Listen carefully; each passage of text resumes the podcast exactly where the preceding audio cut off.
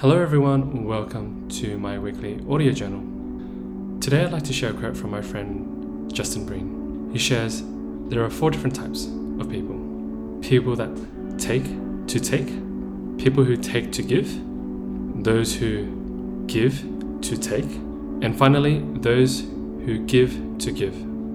I think these are a great indicator of what kind of mindset you're in, whether you're in an abundant mindset or you're in a scarcity mindset.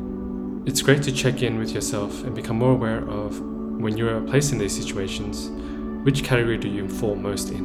And if you're not happy in it, how will you move towards a more abundant mindset? Justin also shares it's important to give to give to those that deserve it. So let us continue the rest of the year thinking about how do we give to give versus taking to take. Thank you everyone for listening.